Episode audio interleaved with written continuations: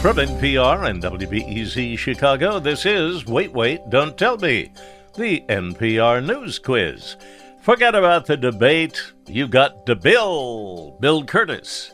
And here's your host, who follows all the latest fashion trends and is now wearing a fly on his head, Peter Sagal. Thank you so much, Bill. I really appreciate it. Thanks also to this week's fake audience, which this week is the answer to the ancient riddle what is the sound of two hands clapping? Later on, we're going to be talking to Jason Ward, birdwatcher and outreach director for the Audubon Society, because frankly, after two debates, staring at birds seems like a fantastic alternative. Give us a call and let us know what's hanging around outside your window. The number to call is 1 Wait Wait. That's 1 888 924 8924. It is now time to welcome our first listener contestant. Hi, you're on Wait Wait Don't Tell Me. Hi, this is Sarah Leonard calling from Greensboro, North Carolina. I'm excited to be here. I'm excited to have you, Sarah. How are you?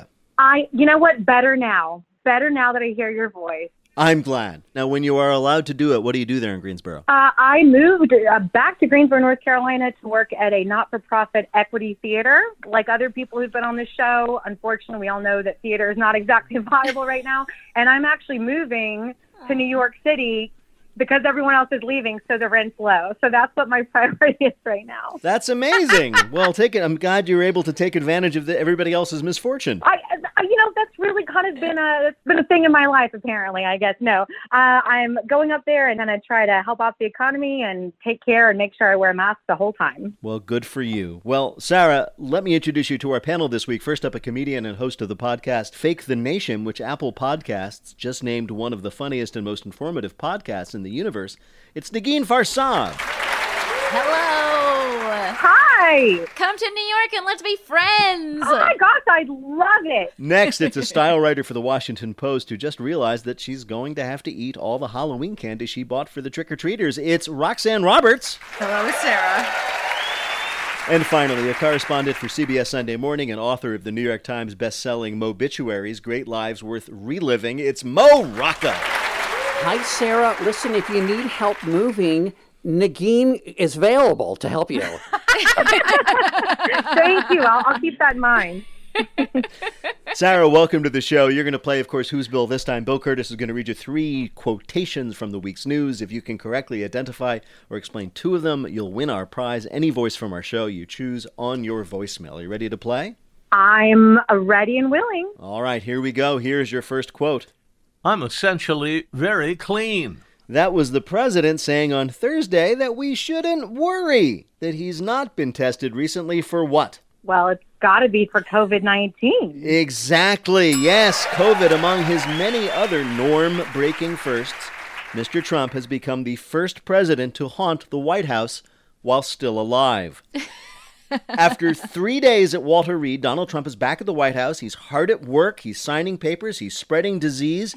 You know, Trump, he's not happy being merely contagious. He wants to be the superest spreader ever, maybe in history, people have said. He- he's he's also doing late night cable ads already. I mean, in a sign of what's to come. I mean that that testimonial about Regeneron. I mean the energy. I mean, the, uh, but I just was a, I'm a little. It's not the Donald I'm used to though, because I fully expected him to rebrand it as Regenodon. That's what I wanted to hear.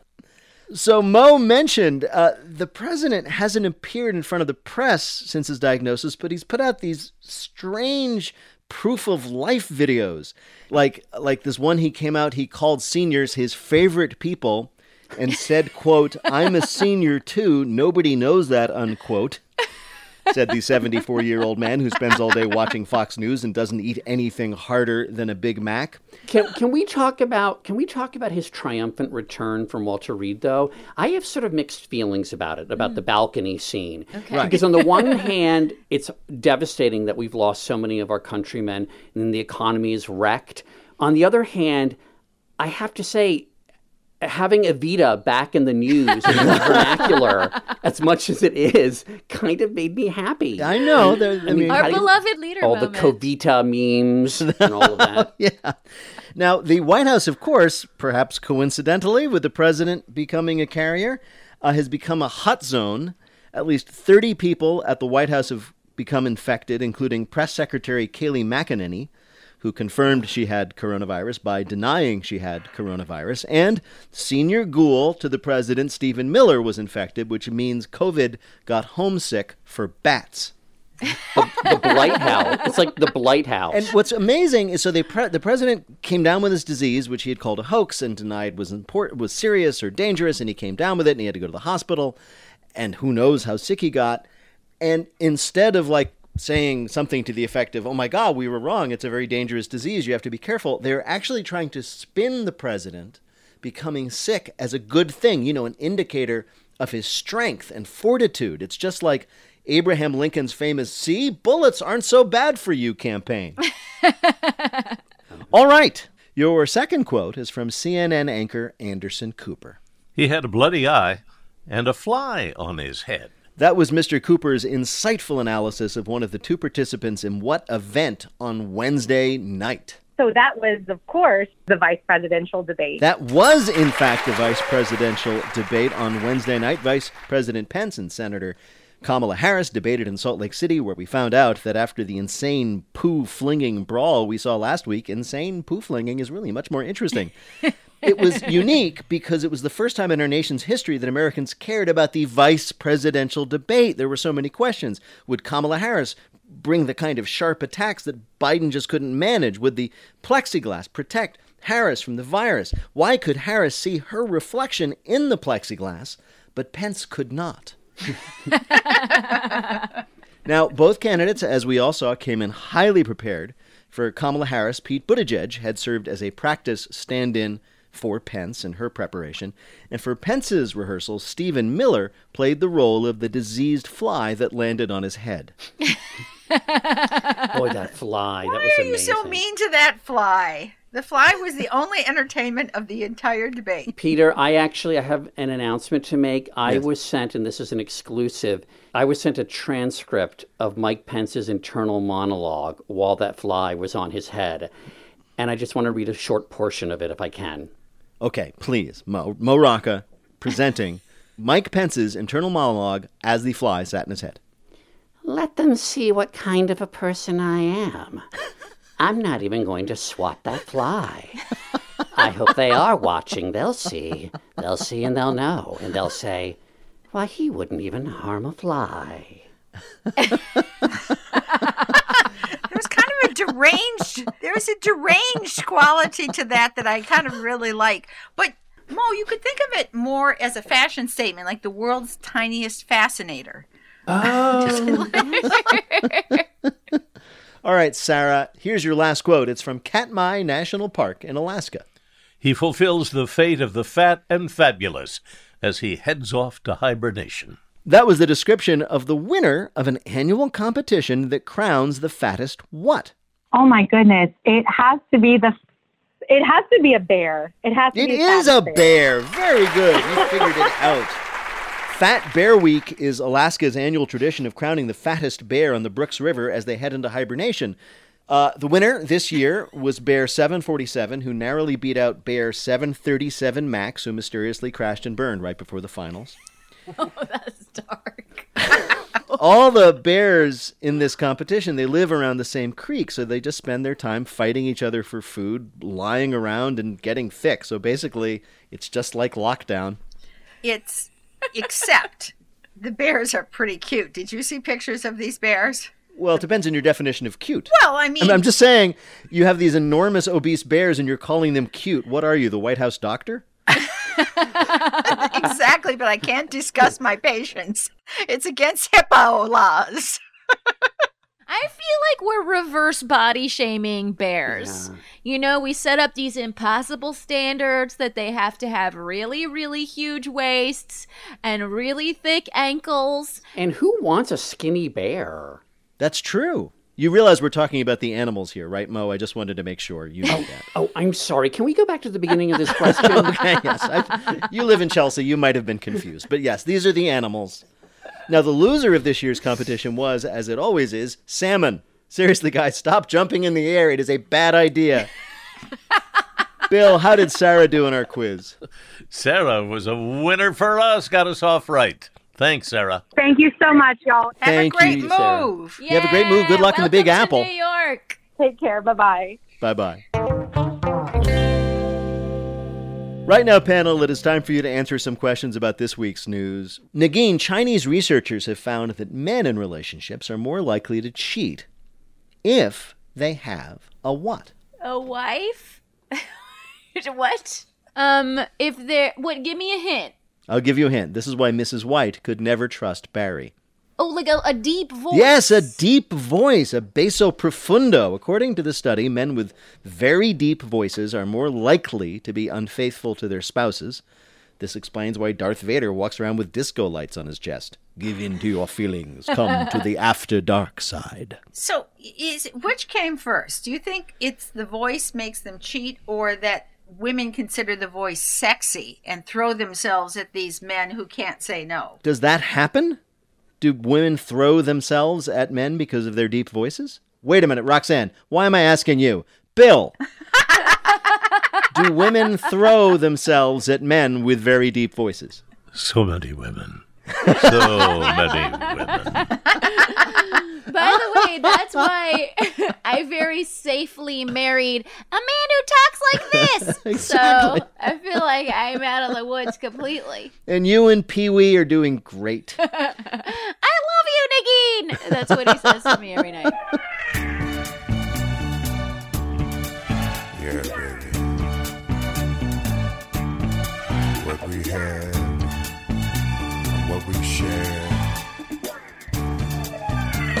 Coming up, our panelists score brownie points in our Bluff the Listener game. Call 1 Wait Wait to play. We'll be back in a minute with more of Wait Wait Don't Tell Me from NPR. Support for this podcast and the following message comes from Capital One. With the Capital One Venture Card, you earn unlimited double miles on every purchase every day. And you can use those miles toward travel expenses like flights, hotels, rental cars, and more. Just book and pay for your travel using your Venture Card and redeem your miles toward the cost. Capital One, what's in your wallet? Credit approval required. Capital One Bank, USA, NA. I'm Rodney Carmichael, I'm Sydney Madden. And on our new podcast, Louder Than a Riot, we trace the collision of rhyme and punishment in America. We were hunted by police. We were literally physically hunted. You'd be standing on the corner, drug squad pull up, everybody will run. New from NPR Music. Listen to Louder Than a Riot.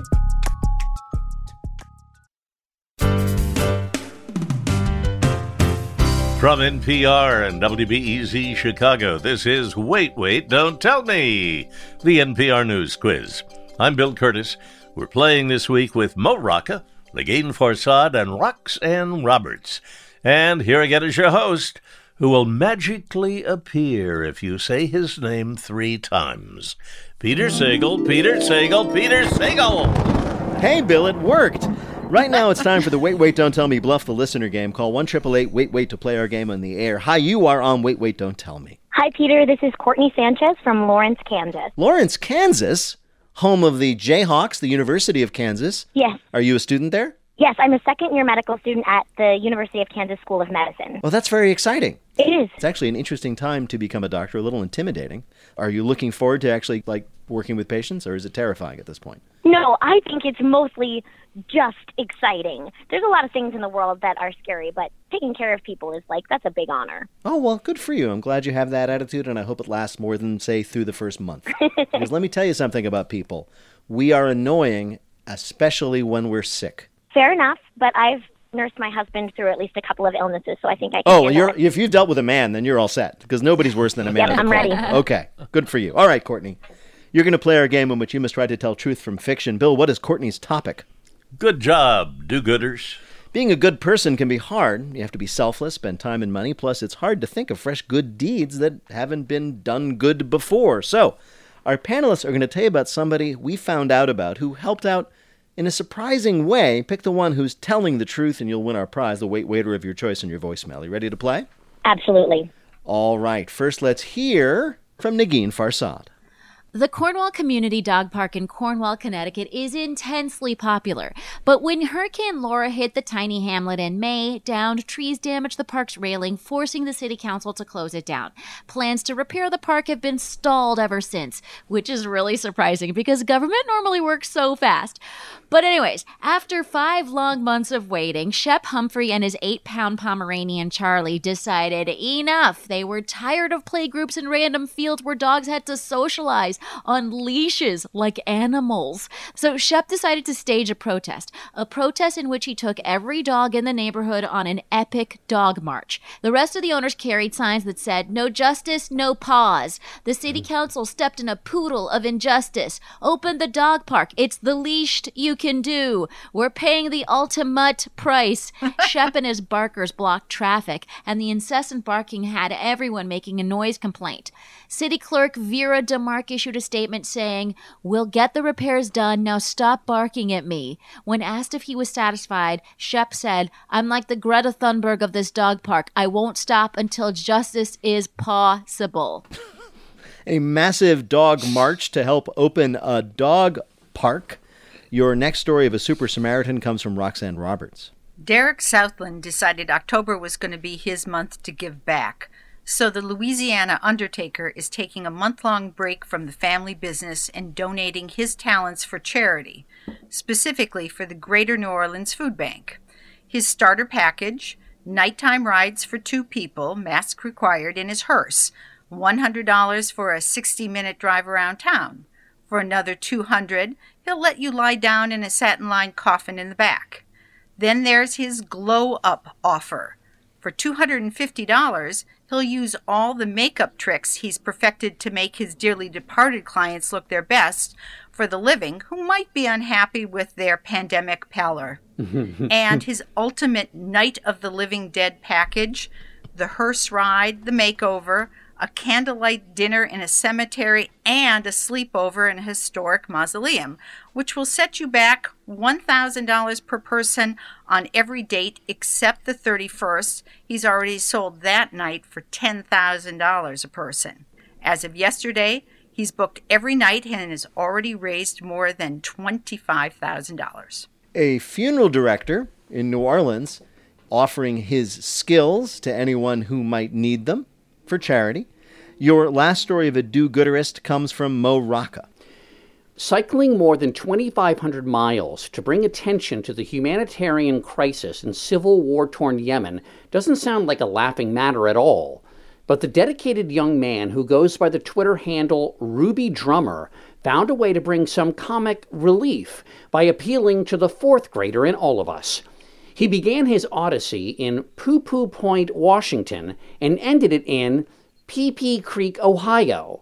Yes, these are real places. Poo Poo Point is really more of a mound on West Tiger Mountain that got its name from the steam whistle sounds back when it was a logging area. Pee Creek in Ohio was named after an American settler who carved his initials PP in a tree and then presumably raised one leg to make it official. When he finally arrived at his destination, Ruby Drummer tweeted, Bro, I started crying tears of joy and then started laughing my ass off about crying over PP Creek. the nearly cross country journey had Ruby Drummer whizzing through nine states. At one point, he passed Sharts Road. How do you know? You can still see skid marks. All right. Courtney, somebody did something selfless this week. From Negin Farsad was it a man who led a massive dog march to open up a dog park. From Roxanne Roberts, an undertaker offering all of his skills, including, you know, glow ups with his makeup skills to anyone who wants it for charity. Or from Mo Rocca, a charity ride from poo poo to pee pee. Which of these was the real selfless deed we read about in the news this week? I have a four year old son who's very into potty humor, so I'm going to go with Mo's story. Is, is, is, is your son available to be on our show someday? He seems like he would fit in well. All right, you have chosen Mo's story of the bike ride from uh, poo poo to pee pee. Well, we spoke to somebody who was deeply involved in this charitable effort. No one has ever gone from poo poo to pee pee. There was no better opportunity to do something with my sense of humor oh and bring awareness. That was Ruben Lopez himself, the brave cyclist who traveled all the way from Poo Poo Point to Pee Pee Creek to raise money for the good people of Yemen. Congratulations, Courtney. You and your son got it right. You earned a point for Mo. You've won our prize, the voice of your choice, on your voicemail. Thank you so much for playing with us. Take care, Courtney. Thank y'all. Good Thanks, luck with that medical career. Bye bye. Bye. Bye-bye. Bye.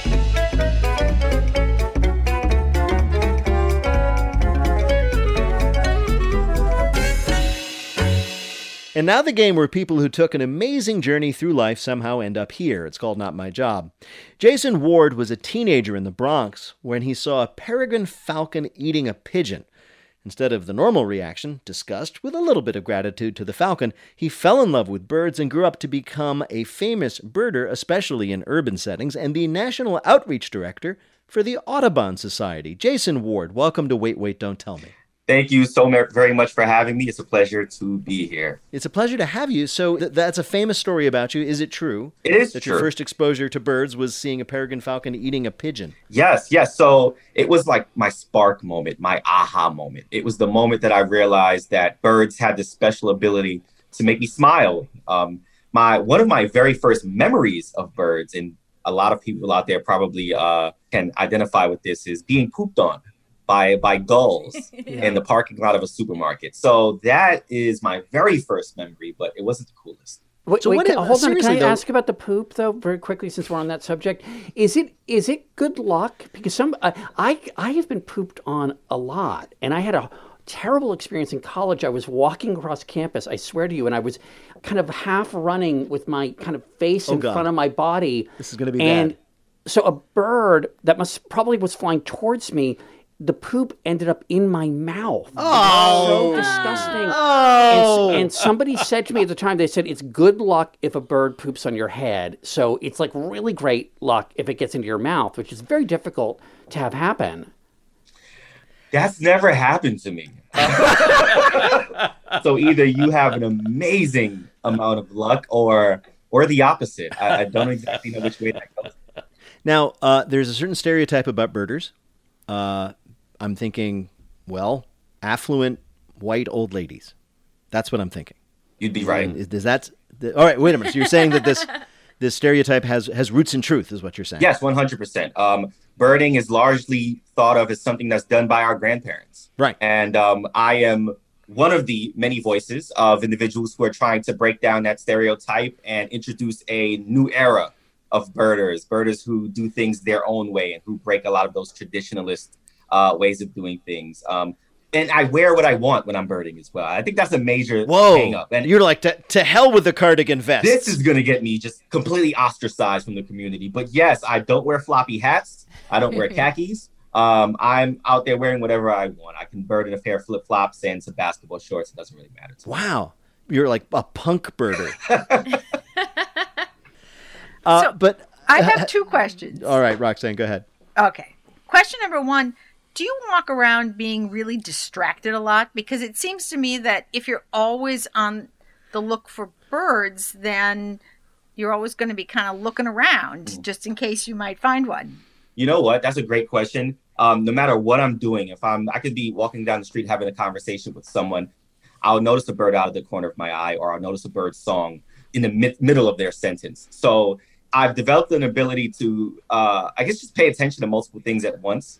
Um, for example, owls are really, really good at that. They're really good at being able to hone in their attention on just one specific thing.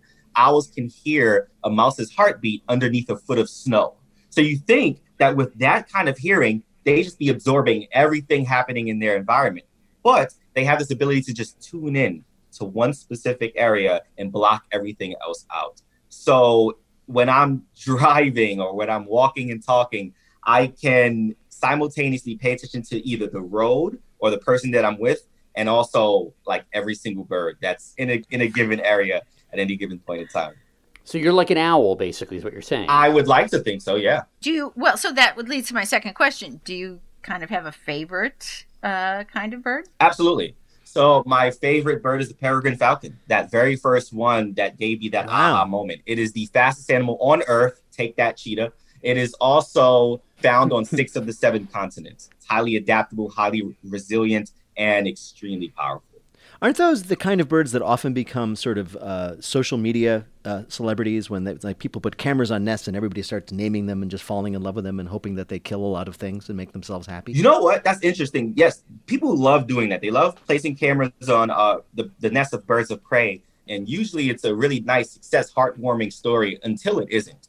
Um, there was there, there was a, a very famous incident that happened in Pennsylvania uh, several years ago in which uh, they were watching a bald eagle nest. And um, mom bald eagle brought back some uh, really nice, cuddly kittens for, for, Oh, no. for dinner one day. Um, and, and of course, that made a lot of people very upset. Um, my response to that is I totally understand why that upsets people. And this is why the best place for your cats are inside. And house cats are bad for birds, so it's like score one for the birds. They even the score a little bit. Have you ever seen a roadrunner? Yes. I've seen a ton of roadrunners. I've seen a roadrunner and a coyote, by the way, one time. Um, Did you? And what were they? How did they interact? They were getting along. Um, they were getting along. Really? I think No I- anvils I involved? think they've been lying to us. Propaganda all of these years. Um, the cartoons have been lying to us. But um, these are birds that eat whatever they want, right? They they they prey on mostly large insects, but they'll catch another bird out of the air and just knock it against the ground and eat it. So these are road runners. yes, roadrunners. Um, you mean the, the, the, the hero of the cartoons is actually a horrible cannibal? Let me tell you something. There's an image out there that we could probably look up after all of this. There's a, a, a notorious bird called the loggerhead shrike. It's known as the butcher bird. It's a songbird that impales its prey on thorns or barbed wire. So this is a hardcore small bird. Roadrunners eat them. And so that horrible, tough, torturing bird, Yes. that vicious, amoral killer, the roadrunner just eats. Yep. Gobbles it up. Wow. That would be an interesting turnabout ending to one of those cartoons if the roadrunner just turns around and devours the coyote, because that's the way it is. has it, ha- I'm just going to ask, has it been good for your romantic life? I mean, are people like, oh, wow, you're a birder. Tell me more. You know what? Going into it, I thought, you know, this is gonna suck, but um, it surprisingly has been. Um, Whoa. Yeah. Uh, so if, if any of you are, are out there listening, hey, let's go birding sometimes. soon. Jason Ward, it is a pleasure to talk to you about birding, but we've asked you here to play a game we're calling Watch these birds, you nefarious pig. You're an expert on birds, but what do you know about Angry Birds? That computer game where you throw birds at pigs? It's become a huge sensation in the last decade. Bunch of movies. Answer two to three questions right, and you'll win our prize for one of our listeners, the voice of their choice, on their voicemail. Bill, who is Jason Ward playing for? Kevin Bell of Boston, Massachusetts. All right, here's your first question. In 2019, to celebrate the game's 10th anniversary, the game's designer company, Rovio, created which of these? A. The Hyper Pig, an actual breed of hog created to be especially devious. B. The Rage Rider, a scooter that goes faster the louder you scream at it. Or C. Real Birdshot, shotgun slug shaped like the Angry Bird, so you could be meta when bird hunting. wow. I'm gonna go with C. You're going to go with C, that they actually made sh- shotgun slugs that look like the Angry Birds so you could fire the Angry Birds at actual Going birds. with C. Yes. I like your confidence, but no, it was B, the Rage Ah. Rider, you see. Because they're celebrating anger. Okay. So you scream into the thing and it goes. All right, you have two more chances. This is not a problem. Here's your next question. Like any successful mobile game, Angry Birds has inspired its share of knockoffs. Like which of these? A. Angry Words, in which you type as many curse words as you can in 60 seconds. B. Angry Curds, in which Little Miss Muffet hurls pepperjack cheese curds at a spider. Or C. Angry Turds, where you are a monkey throwing poop at the explorers that kidnapped your babies. Wow. All right. I'm gonna go with C. You're right, Angry Turds. At this point, I think that's predictable, particularly if you heard the last segment, that that would be the true one. Yes, Angry Turds. Uh, here's your last question. If you get this right, you win. The developers of Angry Birds were inspired to create the game by a surprising incident. What was it? A. While he was playing Tetris while on ayahuasca, the lead designer said, The shapes are birds. All shapes are birds. And the idea was born. B. The swine flu epidemic of 2009, because it showed the developers that pigs really are our enemy. Or C, one designer traveling in Norway observed McDonald's spicy chicken sandwich was called Angry Bird on bread there. All right. Um, I'm going with B. You're right. The swine flu epidemic, which of course is back in the news because apparently it was much worse than the one we're going through, I think, yes, somehow, was in fact the inspiration. They were looking around for villains in their game and they said, swine flu, pigs, yes, let's do it. Bill, how did Jason Ward do in our quiz? He did great. Two out of three. Keep looking for birds, Jason. You're you did winner. well. Congratulations, Yeah. Jason. Jason Ward is a naturalist and birder. You can check out his Birds of North America series on YouTube and sign up for his virtual birding classes at atlasobscura.com. Jason, thank you so much. And by the way, happy birthday. Thank you so much. I appreciate you all for having me. Take care. Thanks, Jason. Bye bye. Bye bye.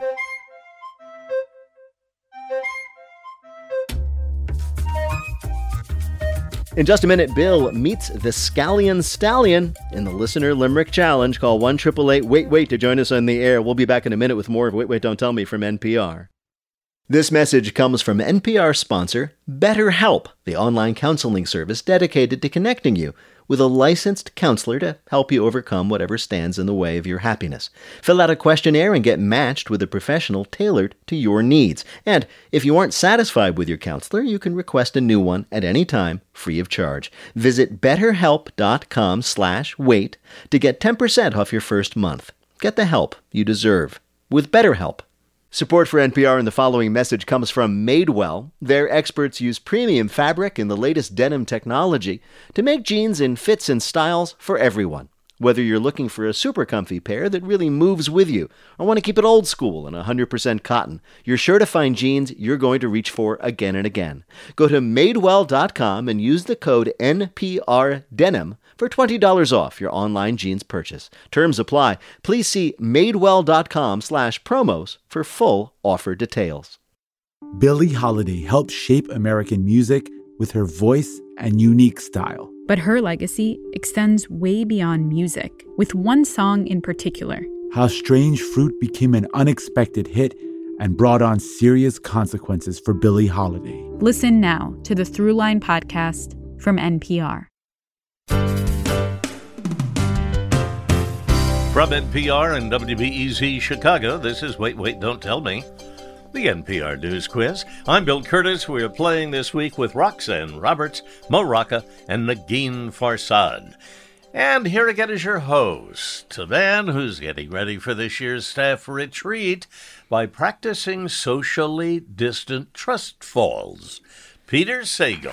Thank you, Bill. In just a minute, Bill looks forward to the big deals at this year's Amazon Rhyme Day in our Listener Limerick Challenge. If you'd like to play, give us a call at 1 Wait Wait. That's 1 924 8924. But right now, panel, some more questions for you from the week's news. Mo, California's infection rate is still high, and some are criticizing the state's decision to reopen indoor dining. But don't worry, the governor's office has a plan. They're advising diners to do what? Uh, to wear their masks in between bites. That's exactly right, Mo. Governor Gavin Newsom is advising indoor diners to wear masks in between their bites. So you take the mask off, you take a bite, you put the mask back on, you chew, you contemplate the world, and then when you want another bite, you take it off again. It's a genius idea trying to distract from the dumb idea of reopening indoor dining with an even stupider idea. You don't ha- uh, listen. You don't have to take the mask off. What you do is, you, you know, as you stick your fork into the bite of food, and as Yes. it comes towards your mouth, you just kind of coquettishly lift up your mask and then Oh, put I it see. in there. Or you can don't pull it down. t- yeah, and then you pull it down. You don't have to do, the, the- you don't is have to the do the complete ear unhook. You don't have to do that. No, you don't have to Is do the that. is the coquettishness one of the defenses against coronavirus? I think it is. You're just sort of showing a little lip. Right. yeah, Right. But the then won't food that in. attract the virus though? Because it's constantly looking for a little flash of lip. Um, have you guys done what I have done, which is forgotten when eating, in my case outside, whether you have your mask on or not, and tried to push some food through it? Because I've done it. I've lifted coffee cups to my masked lips, and that hasn't worked out well either. Roxanne, a Swedish town outside of Stockholm, will become the home of the first secondhand store run by whom? Second wives. I'm just trying to think what that would be like and what its name would be. Uh, But anyway, I got no, it's all not- your it's not- stuff and I'm selling it cheap. I do like your thinking. No, it's not that. um, I'm going to need a hint. It's a secondhand furniture store, and it's in Sweden. Swedish. Oh, it's got to be secondhand IKEA. Exactly. IKEA is opening their own secondhand furniture store. The store is called Retuna, after the Swedish word for used fish. The store will initially be stocked with merchandise from a nearby IKEA store that's been damaged or repaired, making it the best place in the world to get old IKEA furniture other than the alley. Half of everything on Craigslist is IKEA. Exactly right. It sounds fun, but by all means, skip the cafe. You do not want secondhand meatballs. It's all curbside pickup. It's just been sitting on the curb forever. Mo, Cal Cunningham, the Democratic challenger to North Carolina Senator Thom Tillis, is caught up in a sex scandal just weeks before the election. His sexts with his paramour have been released, and what's amazing about these illicit texts is that they are so what? Vanilla. Yes, they are incredibly boring. I mean, come on, if you're going to immolate your career and hand control of the Senate back to the GOP, make it worth it. Use some imagination. Think of some spicy verbs, at the very least, name check some interesting body parts. Instead, we get this. Pick a day, start your white shirt, and be ready to kiss a lot. Ooh, Calgon, take me away. This wow. isn't, this isn't a sexting scandal. This is what you say to a six year old when she asks what a sexting scandal is. But I think that let me start your co- what was it? Start Start It your was clothes. pick a day, starch your white shirt, and be ready to kiss a lot. That was actually from her to him. He texted Right. back, I also like to kiss a lot. They're like ninth graders. They're not e. Have you met a ninth grader Okay, recently? they're like sixth graders. They're like sixth Yeah. graders. That's amazing. I mean, it's I mean, it's you know, it's it's not great, but it's also weirdly kind of sweet. I don't We know. also got uh, to see some texts that the girlfriend sent to her friend complaining that she doesn't hear from him enough. Quote, I know he's busy, but I mean, he has to poop, so that's the perfect time to text. They are gonna swap cooties.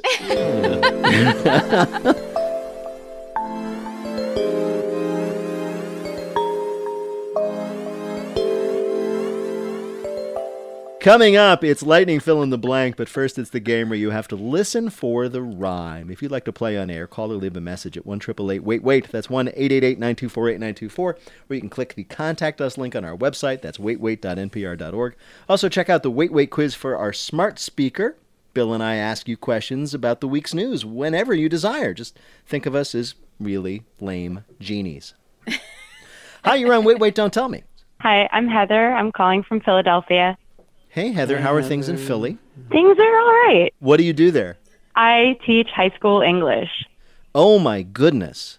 You're an English teacher. Have you changed your reading list in in just response to everything that's going on?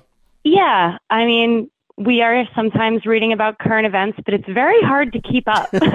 oh, really? I have no idea about that. yeah, I'm glad you I understand. do. I, I, I have some sympathy for you. Well, Heather, welcome to the show. Bill Kurtis is going to read you three news related limericks with a last word or phrase missing from each. If you can fill in that last word or phrase correctly on two limericks, you'll be a winner. You ready to play? Yes. All right, let's hear your first limerick. This dairy has no guarantees. All these wheels must be turned by degrees. But when COVID got hot, we simply forgot. And we now have a new kind of. Cheese? Yes, cheese. Very good. We can finally thank COVID for something new cheese. Earlier this year, French cheesemakers had so much unsold Munster in their hands, they did what no one else in lockdown was capable of doing. They just left some cheese untouched in the fridge, and voila, it became a whole new cheese. Since the secret was just letting it get old without it doing anything, it's a Munster Spinster. The cheese is notable because it is actually rare to have a new cheese variety. In normal times, cheesemakers have lots of orders with a high storage turnover, little times to innovate. Why do you think it took so long for Doritos to come out with Cooler Ranch?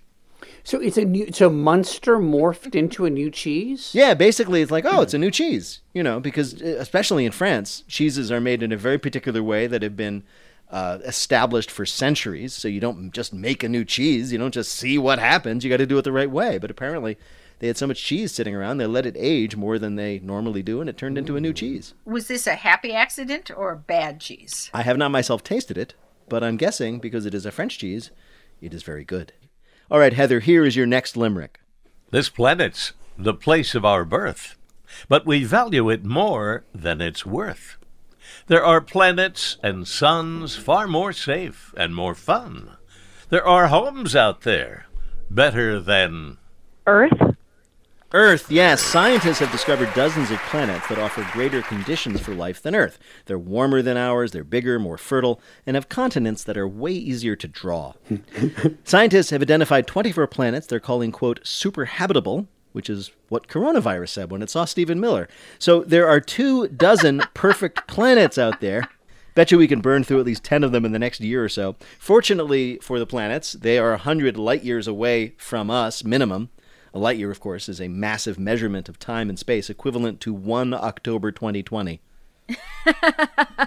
the interesting thing is, of course, that scientists have discovered many, many what they call exoplanets that seem theoretically to be capable of life, but they've discovered no life, which clearly means that there is intelligent life. They're intelligent because they're hiding from us. Hmm.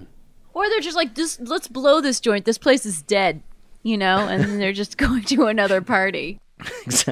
I, ju- I just imagine on Mars as the Curiosity rover just slowly moves and turns around, all these Martians are like staying behind it. Quick, quick, keep moving, keep moving. Don't get in front of the camera. all right, here's your last limerick. Walla Walla. Our bulbs are too stunyon. With the censors, we've just had a runyon. The Inquisitors found we're too shiny, too round. So now Facebook is banning our. Onion? Yes, onions. Very good. You are really good. Facebook took down an ad from a Canadian seed company after determining that its photo of a basket of onions was too sexy. The picture showed seven sweet onions in a basket, and it was flagged as, quote, overtly sexual, which is yet another reason to avoid the salad bar at Facebook headquarters. The Walla Walla Sweet Onions company picture, which to be fair is what you would call a produce themed strip bar. Oh, let's go down to the Walla Walla Sweet Onions. Probably automatically triggered Facebook censorship protocols. Facebook has yet to respond to the ban, probably because they're trying to figure out who let Kyle the onion pervert work the censorship desk again. What is sexy about the picture of the onion? They're It is- two two beautiful, round, luscious onions. Firm, perky. Sitting right next to each other. Bill, how did Heather do in our quiz? Heather did great. She got them all right. She's a big winner. Congratulations, Heather. Thank you so much. Take care. You too.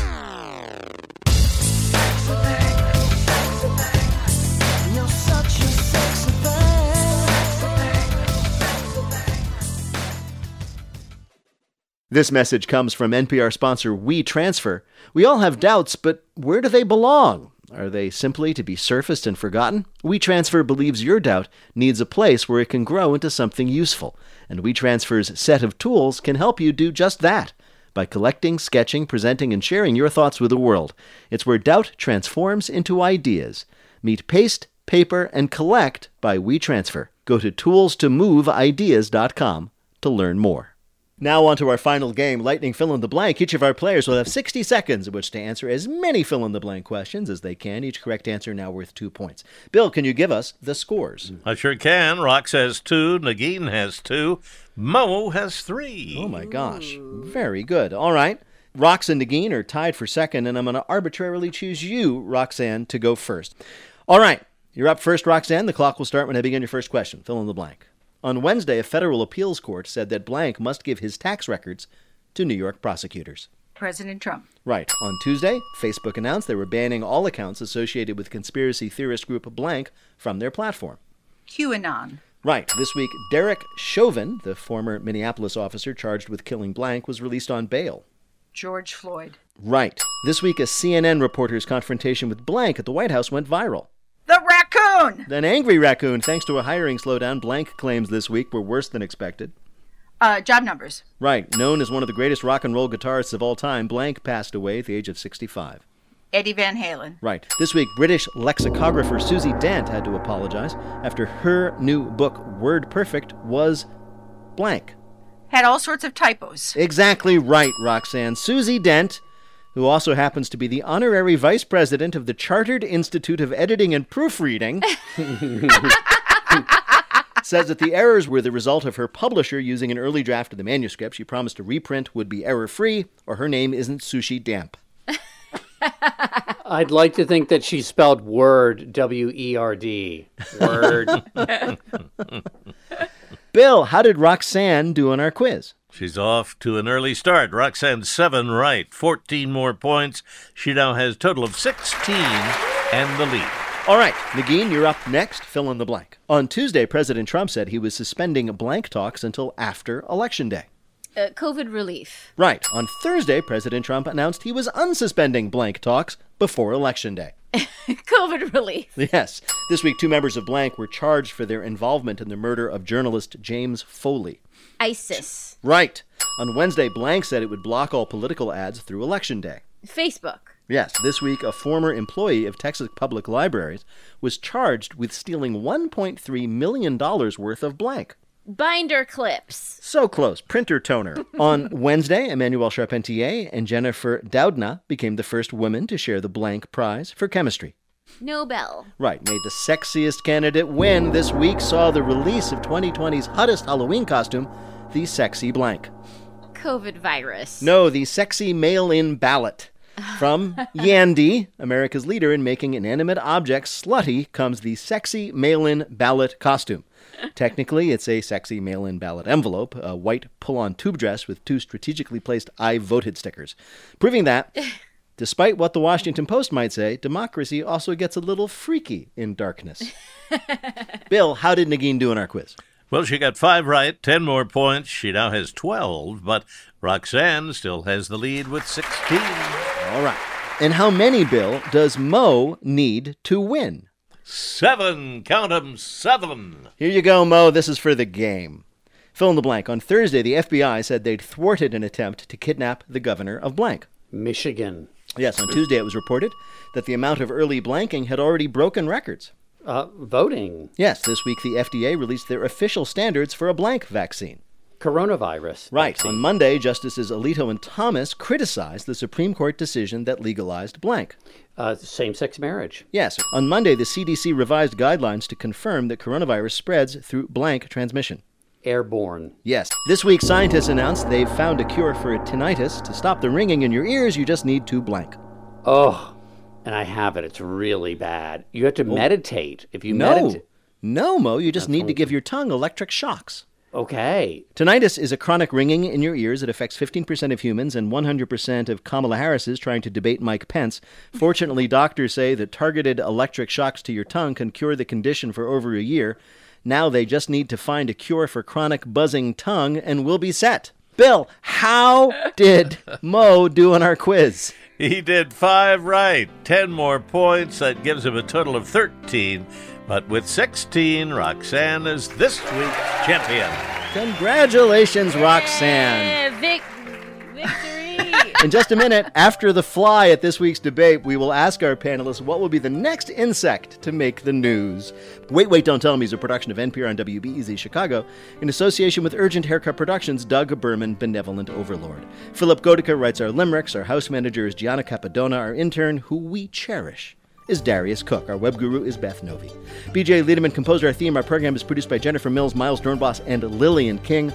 Our lesser Sabatka is Peter Gwinn. Special thanks this week to Ismael Lutfi. Technical direction is from Lorna White. Our business and ops manager is Colin Miller. Our production manager is Robert Newhouse. Our senior producer is Ian Chillag. The executive producer of Wait, Wait, Don't Tell Me is Michael Dan Succulent Danforth. Now, panel, what will be the next insect to make the news?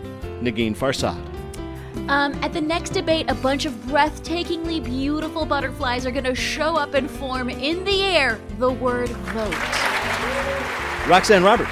To elevate the tone of the next debate, the Presidential Debate Commission will name a dung beetle to moderate it. And Mo Rocca. The entomology entertainment world will be rocked when some very brave young ladybugs step forward to bring down a powerful cockroach. Some older established ladybugs will pretend to be surprised by the revelations. But come on, how could they not know? He's a cockroach. Well, if any of that happens, we're going to ask you about it on Wait, Wait, Don't Tell Me. Thank you, Bill Kurtis. Thanks also to Mo Rocca, Negin Farsad, and Roxanne Roberts. Congratulations to everybody for getting through another week. We are on the home stretch. I just know it. Keep going. I'm Peter Sagal. We'll see you next week.